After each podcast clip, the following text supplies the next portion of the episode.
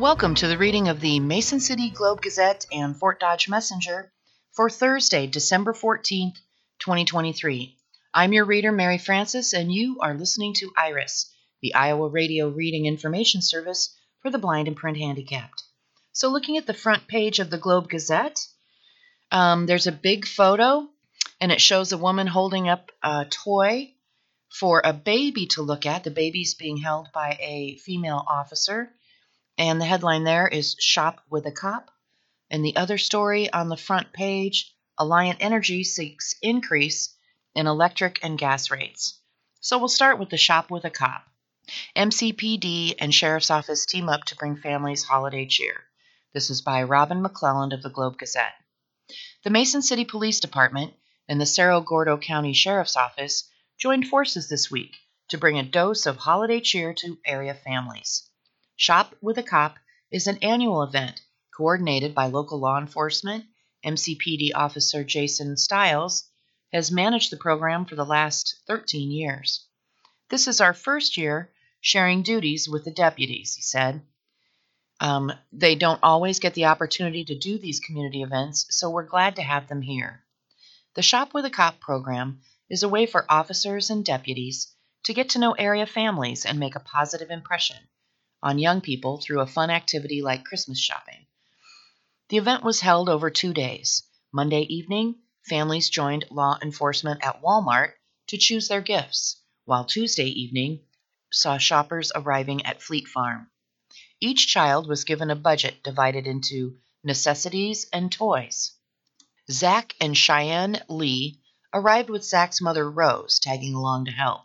The couple have three children Maverick, age three, Raylyn, age 2, and Olivia, age 1.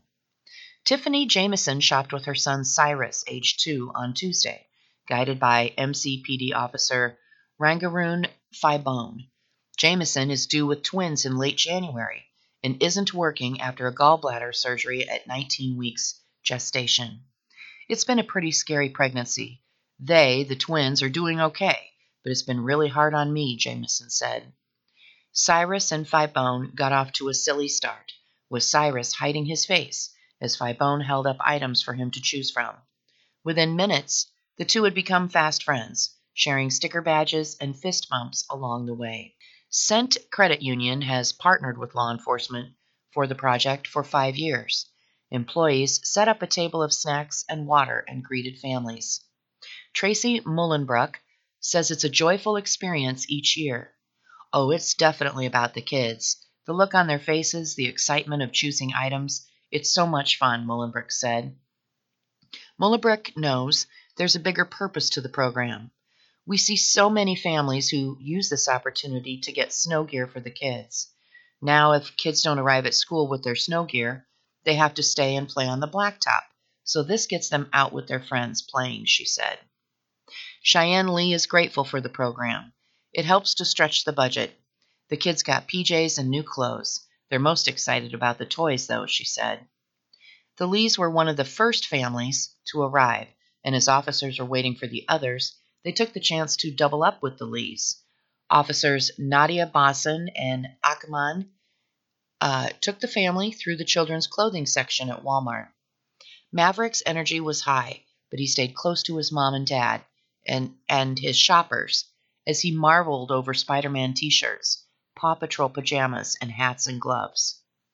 Raylyn hopped out of the cart to look at and touch all of the Minnie Mouse clothes, but tired out pretty quickly. She rode in the rest in the cart the rest of the evening and gave smiles to everyone who passed by.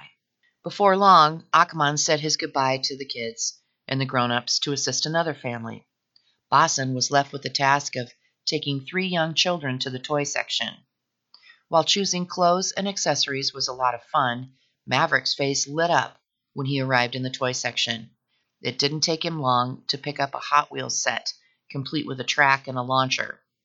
As his family and Bosson looked over the toys for the little girls, Maverick couldn't help but put in his two cents. She likes it, he exclaimed as Raylyn explored a toy. The Lees both work full time. Cheyenne works at North Iowa Community Action Organization, um, as a Head Start associate, and Zach works at Manly at Trinity Rail. Works in Manly at Trinity Rail. Both work regular schedules, which allows them to spend time with the kids and family. Most of our family lives down by Des Moines, and we visit when we can. But for Christmas, we like to stay home and enjoy the kids.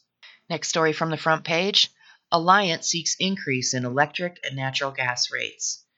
Alliant Energy Corporation is seeking a rate increase for its electric and natural gas customers in Iowa, setting in motion a 10 month public process that will see the Iowa Utilities Board either approve or deny the application by the spring.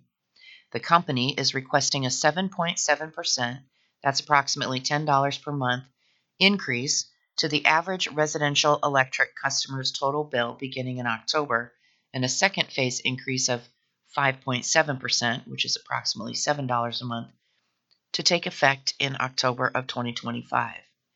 Including all electric customer classes, the proposal results in an approximately 9% increase to the average electric customer's total bill beginning in October, and a second phase increase of approximately 7% beginning in October 2025. For gas customers, the company is requesting a 5% increase, that's approximately $3 a month, to the average residential gas customer's total bill. That's planned to take effect in October. In a press release, Alliant Energy, which does business in Iowa as Interstate Power and Light Company or IPL, said the request, quote, reflects investments to continue building a more reliable, sustainable, and resilient energy future in Iowa. Nobody, including us, wants to see bills increase, said Mayuri Farlinger, Vice President, Customer and Community Engagement at Alliant Energy. However, there are more costs down the road if we do nothing or simply continue with business as usual.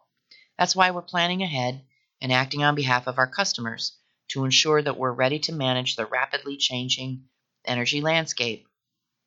Alliant provides energy service to 995,000 electric and 425,000 natural gas customers across Iowa and Wisconsin.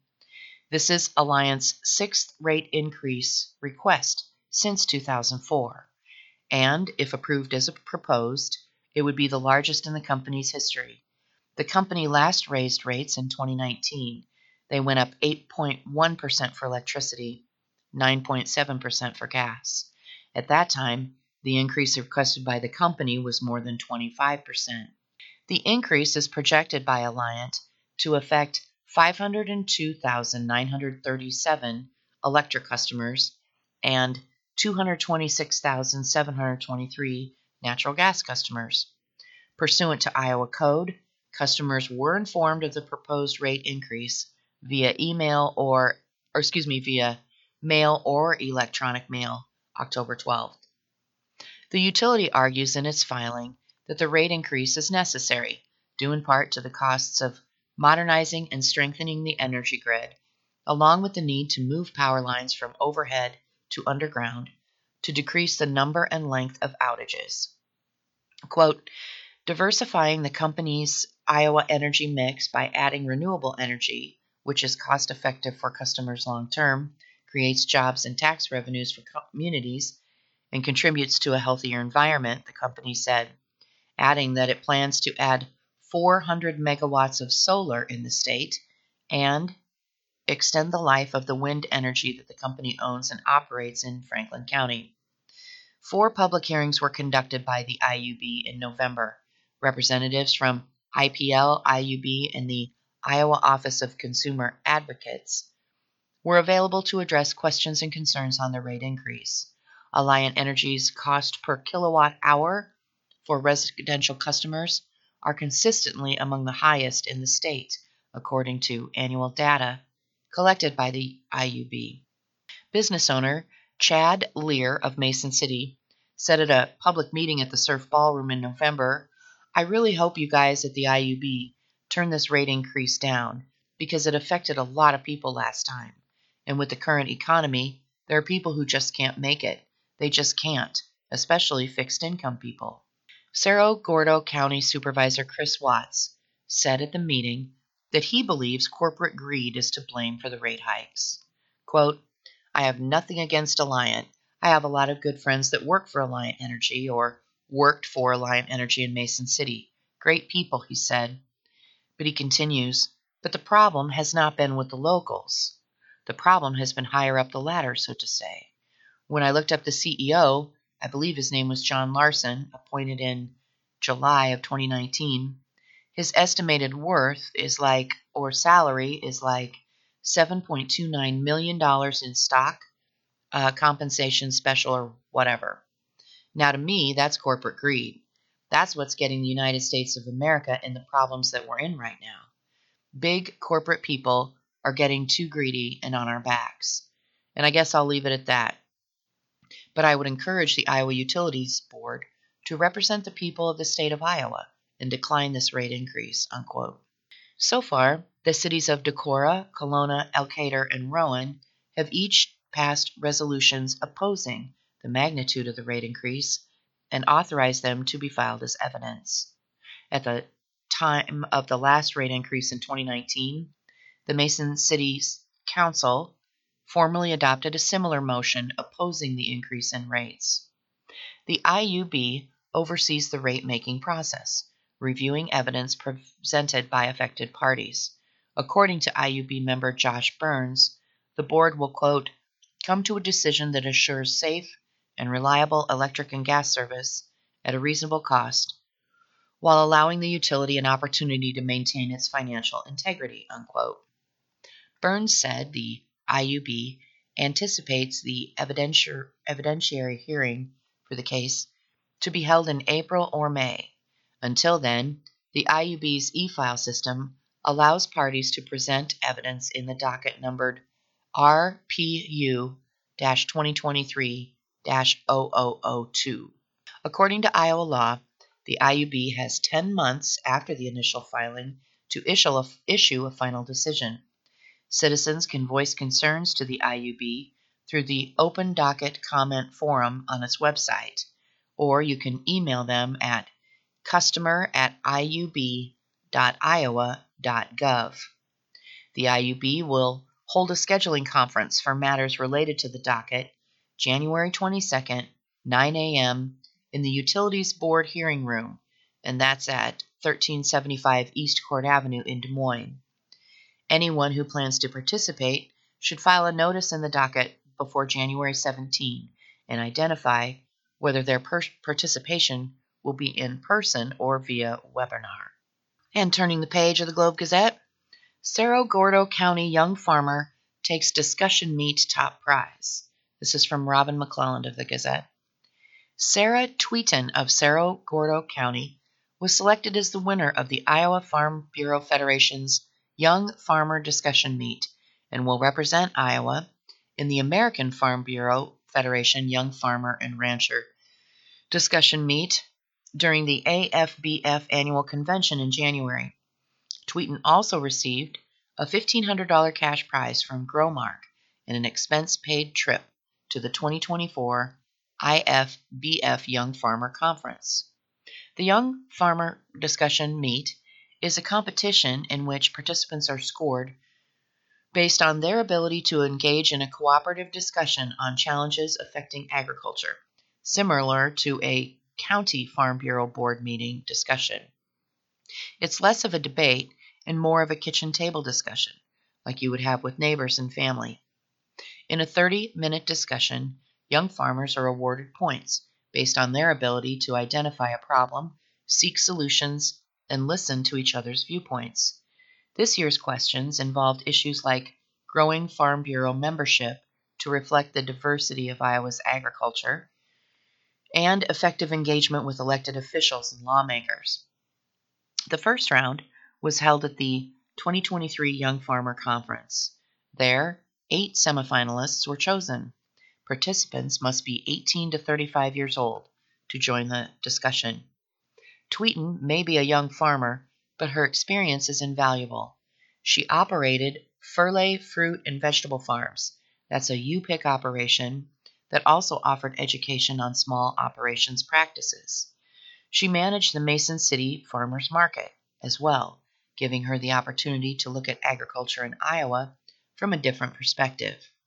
Quote, I brought a lot of experience in diversity to the discussion meet. I've had the pleasure of working with small farmers of different backgrounds, and I brought that perspective to the discussion, she said. Many of these producers are growing specialty crops. Diversification is about the crop and the people. The IFB is an important organization to Tweeton. It really is a grassroots organization, she said. It starts at the bottom with county farm bureaus hearing out the concerns of landowners and farmers. When those issues are identified, members can work with legislators and county supervisors to find solutions for the agriculture industry. It's what makes events like the discussion meet so important, she said. We're having these conversations every day. By collaborating and looking for solutions, we're finding the best path forward, she said. While Tweeton took the top prize, Larissa Skippers of Mahaska County placed second. Tweeton will continue on to the 2024 AFBF Annual Convention in Salt Lake City to compete in the National Discussion Meet. And then we have the column in brief Mason City man pleads guilty to dependent adult abuse. A North Iowa man entered a guilty plea to a charge of dependent adult abuse after authorities say he, def- he defrauded a person in his care. Derek Allen Phillips, age 65, of Mason City, filed a written plea of guilty in court Tuesday morning. He was accused last summer of becoming the payee for an adult individual in June of 2020 and putting the person's Social Security income for his own personal use instead of paying it to a Mason City care facility at which the individual resided. Phillips originally pleaded not guilty to the crime in September. A sentencing date has not yet been set. The next brief Lutheran Services of Iowa receives a $5,000 grant for early childhood programs.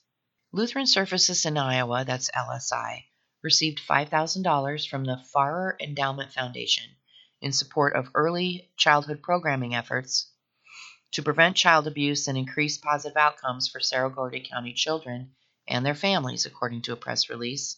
LSI has provided early childhood home visitation services to Cerro Gordo County residents since 2020 or 2013 rather. In 2022, LSI served 21 children and their families. Quote, Thanks to this generous funding, we can support more children and families in Cerro Gordo County, said Amanda McKee, Director of Early Childhood Services, in a statement. Her quote continues We are grateful for support from local foundations like the Farrar or Farrer Endowment Foundation. Our next story. Satanic display at State House sparks debate on free speech. And it shows a photo of a man sitting in front of um, a small display. It's about uh, size of a coffee table and has candles on it, different books, and it reads, Iowa touring, Iowans touring the state capitol this week. Will see two displays, one installed by the Satanic Temple and the other a nativity scene that have sparked a debate about free expression and religious liberty. The Satanic Temple Iowa, a chapter of a national organization, installed a display last week that features a statue of Baphomet, that's B A P H O M E T, and that's a goat headed figure often used to represent Satan. The display also features seven tenets upheld by the Satanic Temple and is set to remain up until Saturday, according to a calendar maintained by the Department of Administrative Services. The Thomas More Society, a conservative law firm, installed a nativity scene in the state capitol on Tuesday. That will remain for two weeks. Images of the Satanic Temple display circulated on social media last week and has sparked calls for the state to remove it, including from at least one Republican state lawmaker. Others argued the display is religious expression, protected by the First Amendment. In a statement on Tuesday, uh, Iowa Republican Governor Kim Reynolds said she disagrees with the display, but implored opponents to engage in speech and prayer rather than remove the display. Quote, like many Iowans, I find the Satanic Temple's display in the Capitol absolutely objectionable, Reynolds said in a statement. She continues, in a free society, the best response to objectionable speech is more speech.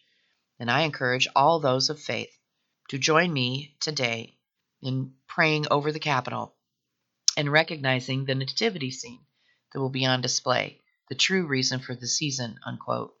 In a statement on Monday, the Satanic Temple Iowa said it was proud to take part in the holiday season at the state capitol. The tenets portrayed on the statue, the group said, advocate, quote, for bodily autonomy, a rejection of arbitrary authority, recognizing our own fallibility, and inspiring nobility in thought and action, which we hope enlightens the viewer to our beliefs and inspires one to reflect upon their own approach to the world. The quote continues We thank the staff at the Capitol, the Capitol Police, and the Department of Administrative Services for holding fast to the principle of religious freedom and ensuring all religions have an equal opportunity to celebrate the holidays together in our beautiful capital. Unquote. The group said that in a statement. The Interfaith Alliance of Iowa, which is a liberal advocacy organization, said in a statement on Tuesday that Reynolds' comments about the display were disrespectful to people who are not Christian. Quote, the governor of Iowa may be Christian herself, but in this democracy grounded in religious freedom, she is not a Christian governor, Connie Ryan, the group's executive director, said. And she continues, she should never elevate one belief above all other beliefs. She's accountable to every Iowan. She should promise to do better and to inclusively represent and uphold the freedoms of every Iowan, regardless of the political regardless of the political influences to do otherwise. Unquote. In a newsletter on December 8, State Representative Brad Sherman, Republican from Williamsburg, said he disagreed that the satanic display was protected free speech and called for Reynolds to remove it. He pointed to the Iowa Constitution, which states that the people of Iowa are, quote, grateful to the Supreme Being for the blessings hitherto enjoyed. He said that clause implied that the state law was founded on a Christian interpretation of God, and Iowa must depend on God for continued success. Quote, it's a tortured and twisted interpretation of law that affords Satan, who is universally understood to be the enemy of God, religious expression equal to God in an institution of government that depends on God for continued blessings, he wrote. Sherman further called for legislation to state that satanic displays are not allowed on state property, and legislation allowing the display of the Ten Commandments in the Capitol and school buildings. State Representative Jon Dunwell, Republican from Newton, said he did not support the Satanic Temple display but that it should remain up in order to ensure that religious freedom was protected. The divide represents a rift in the Republican Party between Christian nationalists, he said, and those who think the government should not privilege any religion. Quote, As an American and as a politician, my number one concern is freedom, he said in an interview Tuesday. I do not want the government telling me what's an appropriate religious display and what is not an appropriate religious display. Because if they can do that against something that I find objectionable, at some point that same government can do that to me. Unquote. Another story from the State House Iowa's first transgender elected official running for House seat. Iowa's first transgender elected official hopes to become Iowa's first transgender state lawmaker. Hiawatha City Council member Amy Wichtendahl, a Democrat, announced Monday that she is running for Iowa House District 80. The district covers Hiawatha, Robins, and part of Cedar Rapids. State Representative Art Staed, a Democrat of Cedar Rapids, currently represents the district, but intends to run for the Iowa Senate seat that is being vacated by Democratic incumbent Todd Taylor. That House district leans Democratic. Biden won the district in 2020 with roughly 55% of the vote. Stade won re election with about 54% of the vote over Republican Barrett Hubbard in 2022. Wichtendahl, who in 2015 became the first transgender Iowan elected to public office, has advocated against state legislation that would affect transgender youth. She was reelected to the Hiawatha City Council for a third term in November. She said sweeping new laws passed this year by Republican lawmakers and signed into law by Republican Governor Kim Reynolds that place restrictions on LGBTQ students, school materials, and access to abortion, and create new taxpayer funded private school scholarships prompted her to run for the Iowa House seat. Quote, We have a government that wants your vote, but not your opinion, Wichtendahl said. That you know routinely does things that Iowan that you know routinely does things that Iowans don't agree with, unquote. She pointed to state and national polling suggesting widespread disapproval of banning books, restricting abortion access, and using taxpayer money to pay for private schools. However, majorities of Iowans support Republican legislation to restrict instruction on LGBTQ topics in schools and ban gender affirming care for transgender minors, according to a March Des Moines Register Mediacom Iowa poll. Quote, I think something is fundamentally broken in Des Moines, and it's going to require new leadership to change, Wichtendahl, Wichtendahl told the Gazette.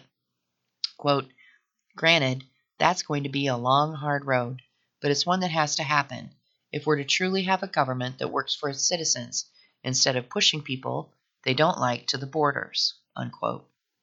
If elected, Wichtendahl said she would push to raise the minimum wage, expand access to affordable housing, use the state's budget surplus to create tax credits for childcare, and reverse state laws passed this year that place restrictions on LGBTQ students, ban nearly all abortions in the state, and provide taxpayer funded private school scholarships.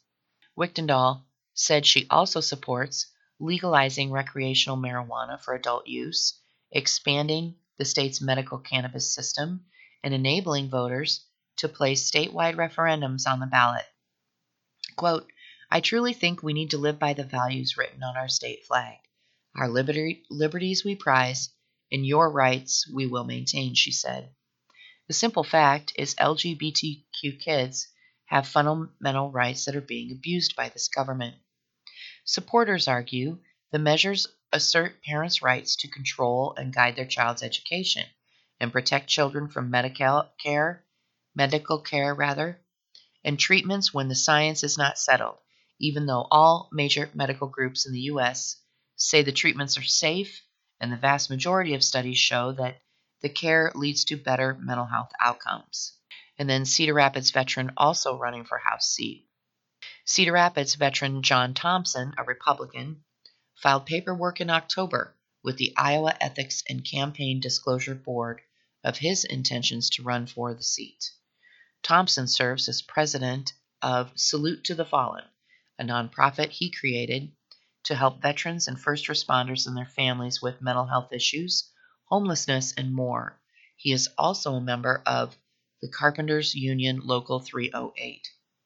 Thompson said he enlisted in the U.S. Army in 2007 and was discharged in 2012 due to injuries. He said he served as an infantryman and deployed to Iraq and Afghanistan. He moved to Cedar Rapids eight years ago from Texas and founded Salute to the Fallen in 2019. The nonprofit provides a crisis intervention hotline as well as financial assistance to pay for therapy for trauma related disorders in veterans and first responders. It also provides peer support and assistance, pairing veterans suffering from post traumatic stress disorder with trained service dogs, as well as help with food, clothing, and household goods. Thompson said he's running for the Iowa House to better help and be a louder voice for veterans, first responders, and small businesses, and improve Iowa's mental health care system. Thompson said he also is opposed to recommendations from a state panel to cut or consolidate more than 100 administrative boards and commissions as part of a state government reorganization plan signed into law earlier this year. The recommendations would need to be approved by the Republican controlled Iowa legislature in next year's session and signed into law by Governor Kim Reynolds before they take effect. Thompson said he felt the recommendations were done hastily without consideration of the quote unintentional consequences, unquote, that would arise from eliminating some Iowa boards. Thompson gave the example of the state's Board of Athletic Training, which the panel initially recommended be eliminated. Athletic trainers warned that losing licensing for the profession would disincentivize qualified trainers from working in the state and allow unqualified people to work as athletic trainers. Thompson said his wife is an athletic trainer at Xavier High School in Cedar Rapids. The state panel this fall reversed some of its recommendations to eliminate some government boards after Iowans expressed concerns. Rather than being eliminated, the state's Board of Athletic Training would be merged with the Board of Chiropractic, Board of Massage Therapy, and Board of Physical and Occupational Therapy. Quote, some of the boards recommended to be shut down didn't need to be, Thompson said. And the quote continues They were volunteer based and there was no effect on financial gain for the state in any direction, so it made no sense. Unquote. And here at the halfway point of this reading of the Mason City Globe Gazette and Fort Dodge Messenger for Thursday, December 14th, you're listening to IRIS, the Iowa Radio Reading Information Service for the blind and print handicapped. Now we'll turn to the opinion page. We do have some local stuff this time. Um, first opinion comes from Steve Corbin, Corbin, C O R B I N. He's an emeritus professor of marketing at UNI. And it says the opinions expressed are those of the author and do not reflect those of the University of Northern Iowa. Mr. Corbin writes Donald Trump has recently been crying wolf by declaring America's legal system is a witch hunt against him. Trump claims the New York, Georgia, Florida, and District of Columbia court cases with 91 felony charges are politically motivated to restrict his ability to run for president in 2024. Anyone with a modicum of intelligence would realize the hypocrisy of Mr. Trump's current ploy if they knew he never once declared witch hunt in the 62 lawsuits he filed and lost while contesting the 2020 election. Note, Trump appointed judges were among the 80 plus magistrates who dismissed his election fraud lawsuits. Let's not forget nine jurors, six males and three females, and not the judge awarded E. Jean Carroll's $5 million because of Mr. Trump's sexual abuse and defamation, a fact driven versus witch hunt verdict. A federal judge ruled the ex president's comments about Ms. Carroll were libelous. A second trial, Carroll v. Trump, is scheduled to start January 15th, which is the day of the Iowa GOP caucus. MAGA Trumpers probably haven't let it sink in that Judge Arthur Engoron of New York's Supreme Court First Judicial District already ruled that Donald, his sons, and the Trump Organization repeatedly committed fraud during the last decade. Again, fact driven versus a witch hunt decision. Furthermore, Mr. Trump never once cried wolf or uttered witch hunt in the 4,000 plus lawsuits that have encompassed his life. Arizona Central USA Today notes Mr. Trump has been the plaintiff 2,121 times and 1,929 as a defendant. The media's ongoing analysis of Trump's legal findings are broken down as follows 1. 17 political campaign cases, 6 within the last year. 2. 190 government and tax cases. 3. 85 product branding and trademark cases. 4. 1,863 casino related cases.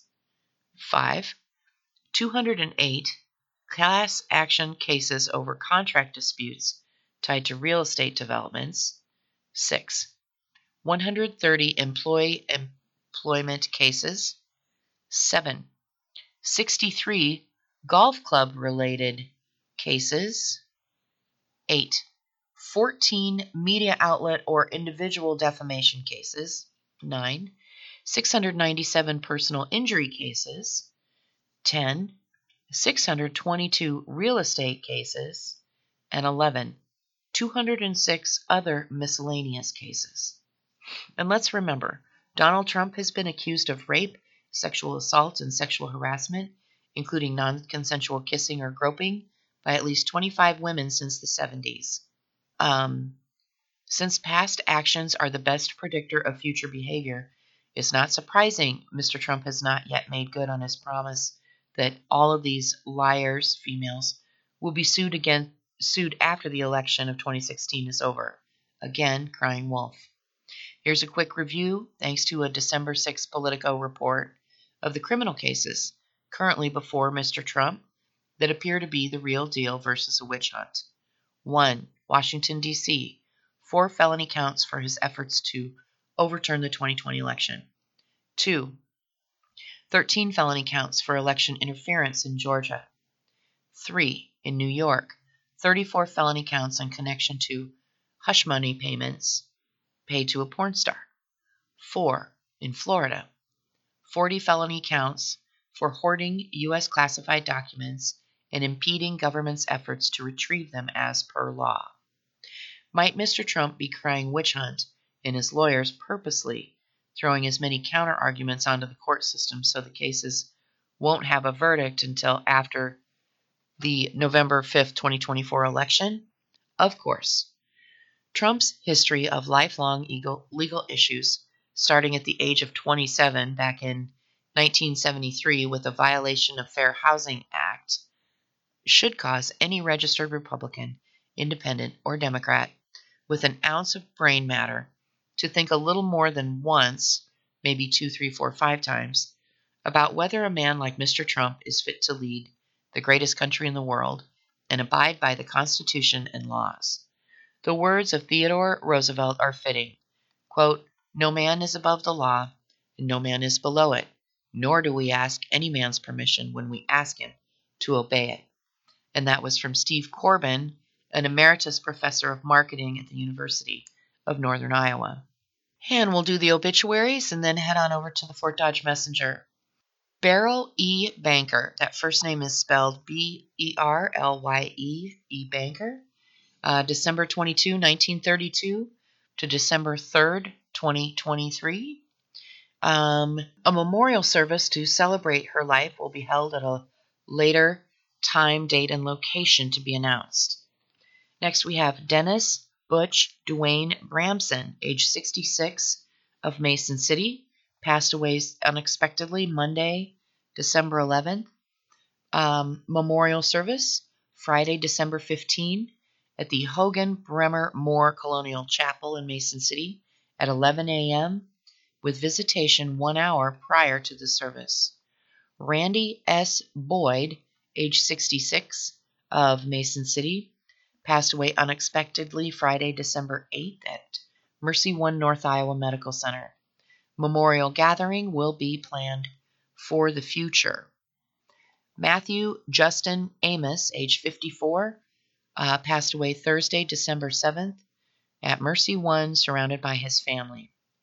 Visitation Friday, December 22nd, 6, 4 to 6 p.m. at the Ward Van Slyke Colonial Chapel in Clear Lake. Celebration of Life will follow at the VFW on 219 Main Avenue in Clear Lake. And Bonnie Ray Sikori, age 74, died Sunday, December 10 at the Oakwood Care Center. Uh, funeral service Thursday, December 14, um, today, uh, 11 a.m. at the Zion Lutheran Church in Clear Lake. Our first story Grassley and Ernst seek answers on fertilizer prices. Every year, Midwestern farmers have to apply fertilizer, and every year the price of it seems to go up. Fertilizer accounted for more than 30% of the input costs in the last growing season, according to information from the office of U.S. Senator Chuck Grassley, the Republican who is Iowa's senior senator. He's joining fellow Senators Joni Ernst of Iowa and Tammy Baldwin, a Democrat from Wisconsin, on legislation that would require the USDA to look into fertilizer pricing. That agency would be required to report its findings to Congress within one year of the measure being signed. Farmers' bottom lines are thin as the price of fertilizer rises, said Grassley, who is a farmer. He says with fertilizer being one of the ag industry's highest input costs, it's problematic that farmers have such a limited window into market fluctuations, he added. Our bill will provide farmers in Iowa and across the heartland with needed transparency and certainty as they navigate production costs. Ernst placed at least some of the blame for rising fertilizer costs on President Joe Biden. Quote, Bidenomics has been tough on all Iowans, especially our farmers and rural communities, she said in a written statement. On top of rising prices for everyday goods, Iowa's ag community is facing all time high fertilizer costs. Senator Chuck Grassley and I are teaming up to force Biden's USDA to create more transparency around why fertilizer costs are so high and how we can work to bring them down. The bill, introduced by three senators, is called the Fertilizer Research Act. It's endorsed by the Iowa Corn Growers Association and the Iowa Soybean Association, according to Grassley's office. According to the bill, the USDA must include these items in its report. And we have a bulleted list here. First bullet, a description of impacts on the fertilizer market that influence price. Next, market trends in the past 25 years. A description of imported fertilizer market impacts. Impacts of anti dumping and countervailing duties. A study of fertilizer industry concentration. A study of emerging fertilizer technologies. An analysis of whether current public price reporting is sufficient for market transparency. And next up, all smiles. Santa cops take 114 kids shopping. And this is from the messenger. Every December, officers with the Fort Dodge Police Department and other local law enforcement agencies get to fill the boots of Old St. Nick during the Santa Cops holiday shopping event. Everybody looks forward to these two days, said FDPD Chief Dennis Quinn. It's just so much fun. The Santa Cops program is an initiative of the Fort Dodge Police Association which pairs children from low income families with law enforcement officers for a Christmas shopping spree. The FDPA, which sponsors the event, gets the names of participating children from schools all over Webster County. Around 114 children participated in Santa Cops this week on Tuesday and Wednesday evenings at Target. Each child received $150 to spend any way they wanted on gifts for themselves, for others, or both for our officers and what we deal with on a day to day basis. People dealing with situations where maybe you're having a bad day or something negative, and officers have to deal with whatever that is. The last two days are special, Quinn said of the Santa Cops event, because they get to come here and it's just all smiles. During the event, the kids are each paired with an officer who takes them around the store to help them fill their shopping carts. For some of the kids, it's a pretty quick shopping trip but others like to take their time. The last kid I helped, I think we looked at every single toy five times because he was just so excited to be able to pick whatever he wanted, Quinn said. And just as we got done, he said, This is the best day ever. So, I mean, how can that not make you happy and bring a smile to your face? Valerie Draper's sons, Tori, age six, and Tristan, age eight, were selected for Santa Cops this year. The family has been experiencing some tough times and recently became homeless, Valerie Draper said. But as the family prepares to move into a new permanent home, Santa Cops is helping bring some normalcy to the holiday season for the boys, she said. The kids are allowed to spend their $150 however they want. Many choose to use a good chunk of that money on gifts for their siblings or parents, Quinn said. How cool is that? When they get this, it's supposed to be just fun for them, and they're thinking of somebody else too.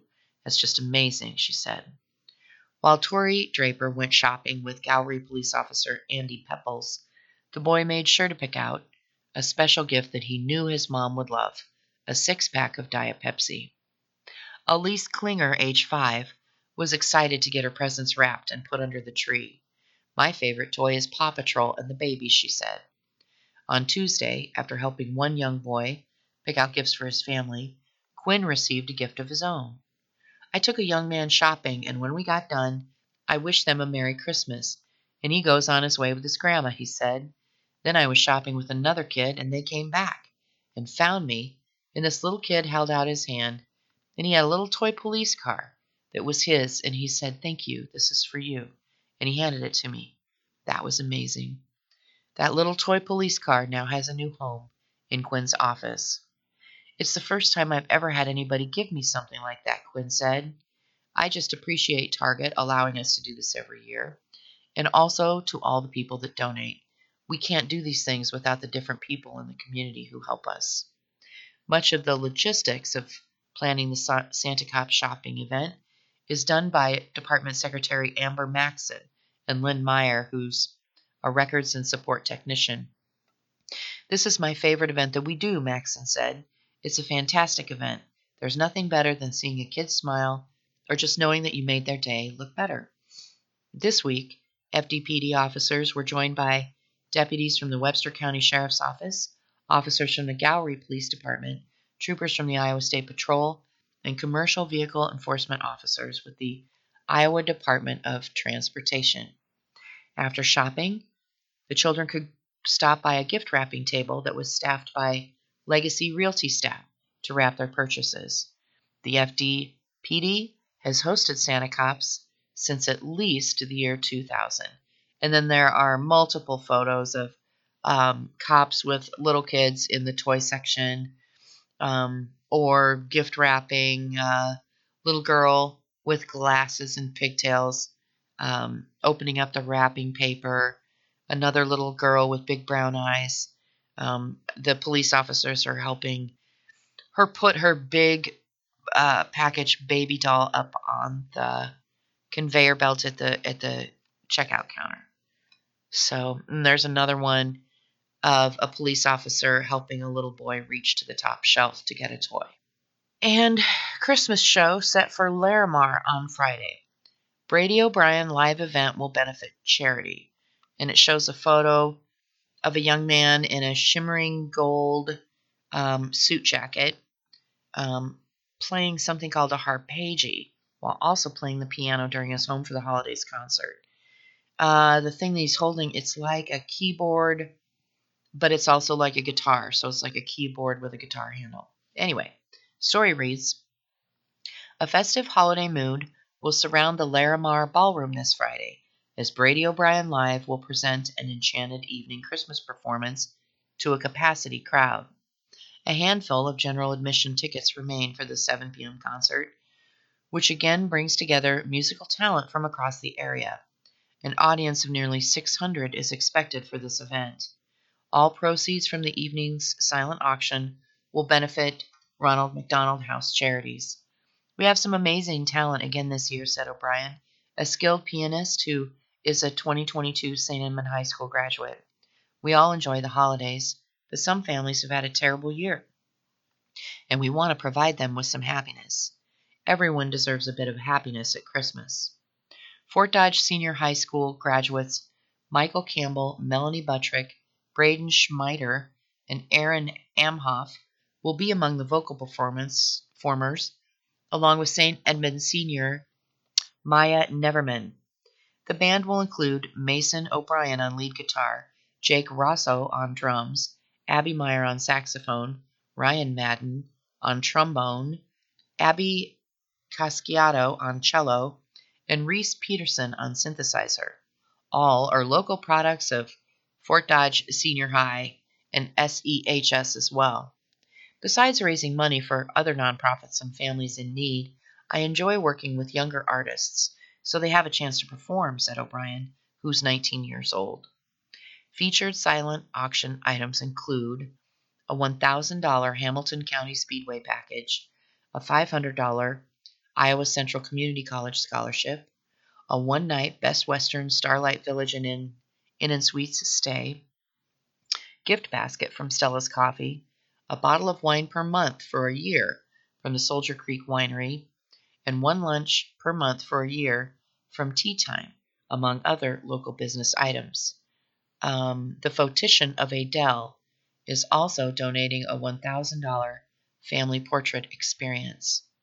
Brenda Miller, the Ronald McDonald House Charities of Central Iowa Executive Director, will be in attendance and will speak on behalf of the Ronald McDonald House. O'Brien and his group of performers will offer a wide variety of Christmas music while also playing selections from pop, rock, and country. A signature Brady O'Brien live special effects and light show will be part of the concert as well. It's amazing to sell out the iconic Laramar Ballroom, O'Brien said.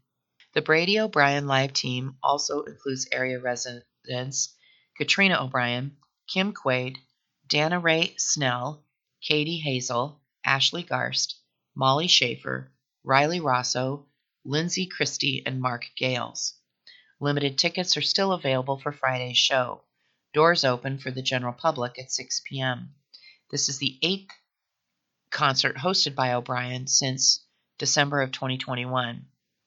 Uh, for more information or to support Brady O'Brien Live, you can visit his website, which is bradyo'brienlive.com. And the O'Brien there is with an E. Um, you can also call or text 515 408 7430. And sponsorships are available at multiple levels. And you can uh, email to inquire about those, and the email is support at bradyo'brienlive.com. Couple of obituaries today. Wendy L. Andrews, age 56 of Fort Dodge, died December 8th. Private family services will be held at a later date.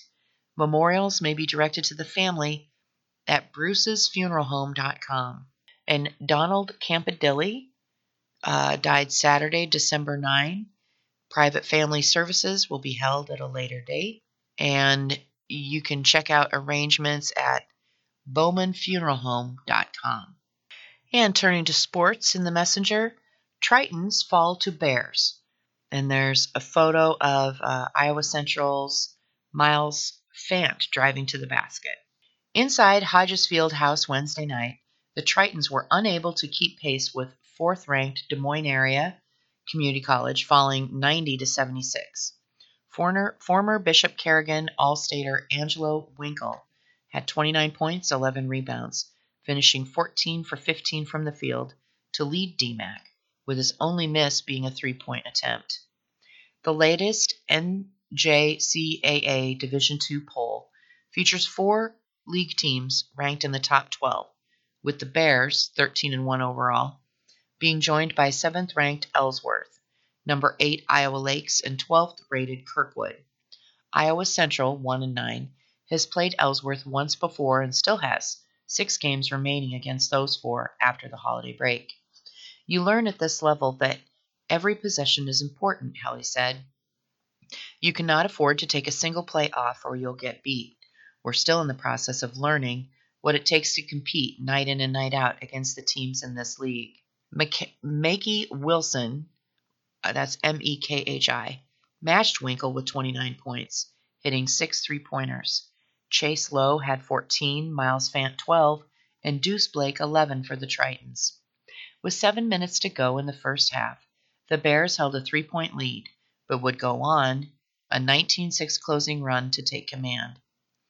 On the night, Iowa Central shot 46% from the field and made seven triples, but saw DMACC holding a 45 29 advantage in total rebounds, including a 13 4 edge on the offensive end.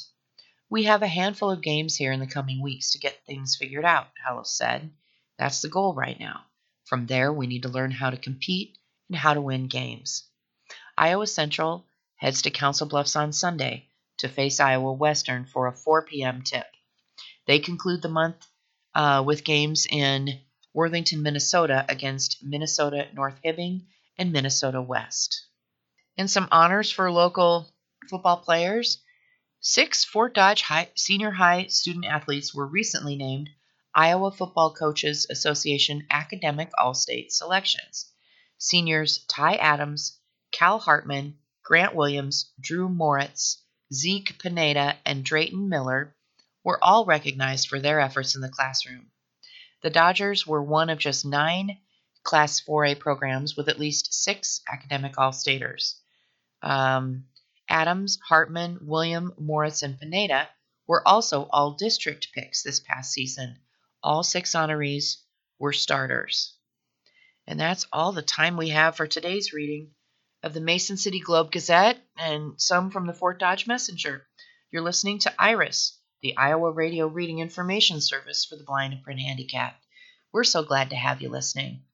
Uh, you can listen to this and many of our local programs right on our website and our podcast page and you'll find those at iowaradioreading.org.